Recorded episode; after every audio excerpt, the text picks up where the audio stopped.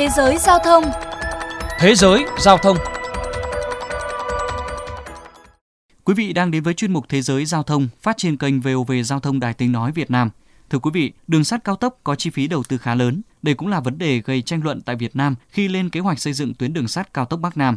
Trong khi đó, quốc gia láng giềng Lào lại đang trong quá trình hoàn thiện tuyến đường sắt cao tốc Viêng Chăn - Boten. Dự án đường sắt này có yếu tố gì để chúng ta học hỏi? Đây cũng là nội dung chính của chuyên mục ngày hôm nay. Mời quý vị và các bạn cùng lắng nghe. Dự án đường sắt cao tốc Viêng Chăn - Boten nằm trong tuyến đường sắt cao tốc điện khí hóa đầy tham vọng chạy qua Lào, nối Côn Minh ở tỉnh Vân Nam Trung Quốc với Đông Bắc Thái Lan. Những cuộc đàm phán đầu tiên về dự án này từ năm hai nghìn không trăm lẻ một, tuy nhiên, việc khởi công xây dựng bị trì hoãn mãi cho tới năm hai nghìn không trăm mười sáu. Tổng Bí thư Chủ tịch Lào, ông Bounyang Volachit chia sẻ. Tuyến đường sắt này là dự án đóng vai trò quan trọng trong sáng kiến vành đai và con đường. Khi hoàn tất, dự án có thể đem lại những lợi ích rõ rệt cho Lào, đồng thời thắt chặt tình đoàn kết Lào-Trung. Dự án dự kiến hoàn tất và vận hành vào tháng mười hai năm hai nghìn không trăm hai mươi mốt. chín mươi phần trăm khối lượng công việc đã hoàn thành. Việc chạy thử tàu sẽ được thực hiện vào tháng tám tới đây, trong khi xây dựng tất cả các ga dọc theo tuyến đường sắt sẽ hoàn thành vào tháng chín và tháng mười. Tuyến đường sắt Viêng Chăn - Boten dài bốn trăm hai mươi ki lô mét với bảy mươi đường hầm dài hai trăm ki lô mét cùng một trăm năm mươi cây cầu, được sử dụng để vận chuyển hành khách và hàng hóa. Tuy nhiên, với tổng vốn đầu tư sáu tỷ đô la, trong đó sáu mươi phần trăm hay ba phẩy năm tỷ đô la là vay từ Ngân hàng Xuất nhập khẩu Trung Quốc. bốn mươi phần trăm còn lại, tương đương hai phẩy bốn tỷ đô la, được tài trợ bằng vốn chủ sở hữu dưới dạng một công ty liên danh giữa ba công ty nhà nước Trung Quốc và một doanh nghiệp nhà nước của Lào. Doanh nghiệp của Lào nắm ba mươi phần trăm vốn trong liên doanh. Để tài trợ cho phần vốn đó, chính phủ Lào đã chi hai trăm năm mươi triệu đô la từ ngân sách quốc gia và vay khoản vay thứ hai trị giá bốn trăm tám mươi triệu đô la từ Ngân hàng Xuất nhập khẩu Trung Quốc. Đây là vấn đề thu hút nhiều sự chú ý của dư luận quốc tế, bởi nếu dự án không đem lại hiệu quả về kinh tế, Lào sẽ phải gánh một khoản nợ rất lớn. Ông Yasushi Negisi, chuyên gia của Ngân hàng Phát triển Châu Á cho biết. Đây là một khoản vay rất lớn đối với Lào bởi giê đê pê của quốc gia này chỉ vào khoảng mười ba đến mười bốn tỷ đô la Mỹ. Dự án đường sắt được thực hiện trong khoảng năm năm, vậy có thể ước chừng mỗi năm Lào sẽ phải chi mười phần trăm mức đầu tư công vào riêng dự án này.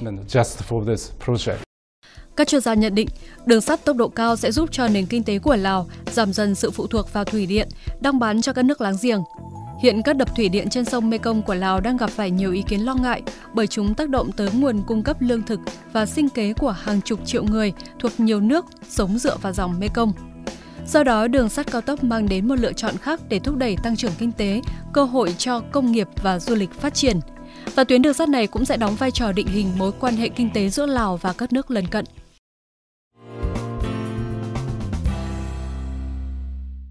Thưa các bạn, chi phí cũng là vấn đề lớn khi nhắc tới dự án đường sắt Bắc Nam của Việt Nam.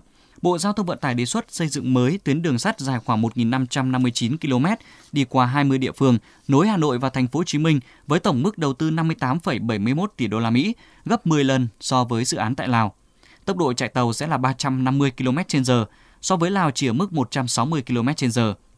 Bên cạnh phương án của Bộ Giao thông Vận tải, một phương án khác nhận được nhiều sự ủng hộ, đó là nâng cấp đầu tư dự án đường sắt tốc độ cao trên trục Bắc Nam, vận tải hành khách và hàng hóa với giải tốc độ từ một trăm sáu mươi đến dưới hai trăm ki lô mét một giờ, đề xuất bởi Bộ Kế hoạch và Đầu tư. Ủng hộ kế hoạch của Bộ Kế hoạch Đầu tư, tiến sĩ Nguyễn Xuân Thủy, chuyên gia nghiên cứu về giao thông chia sẻ. Ta phải đầu tư theo cuốn chiếu từng bước từng bước chứ không nên là, là đầu tư ngay. Theo tôi, đối với đường sắt cao tốc Bắc Nam thì nên có một cái giai đoạn trung gian. Thay vì là Bộ Giao thông đề nghị là xây dựng một lúc luôn, thế thì chúng ta nên làm thành hai giai đoạn. Giai đoạn đầu là chỉ chạy khoảng một trăm rưỡi hai trăm cây số giờ thôi. Sau đó chúng ta đầu tư tiếp để giai đoạn hai. Giai đoạn đầu thì theo tôi tốn khoảng độ hai mươi tỷ đô la thì chúng ta vẫn có tàu chạy một trăm rưỡi hai trăm cây số giờ. Cái đó rất phù hợp với mức sống của người dân. Và tàu đó vẫn có thể chạy được cả hàng hóa và hành khách. Sau đó chúng ta đầu tư tiếp khoảng độ ba mươi tỷ đô la nữa, tức là tổng khoảng còn năm trăm sáu mươi tỷ đô la thì chúng ta sẽ điện khí hóa và sẽ có nâng tốc độ tàu lên ba trăm ki lô mét trên giờ. Thì tôi nghĩ như thế là đầu tư cung chiếu như thế thì nó sẽ làm cho nền kinh tế chúng ta đỡ bị áp lực. Tiến sĩ Nguyễn Xuân Thủy cho rằng dù vẫn còn tồn tại những lo ngại về chi phí, hiệu quả, nhưng điểm sáng của dự án đường sắt cao tốc Lào đã đúng theo tiến độ.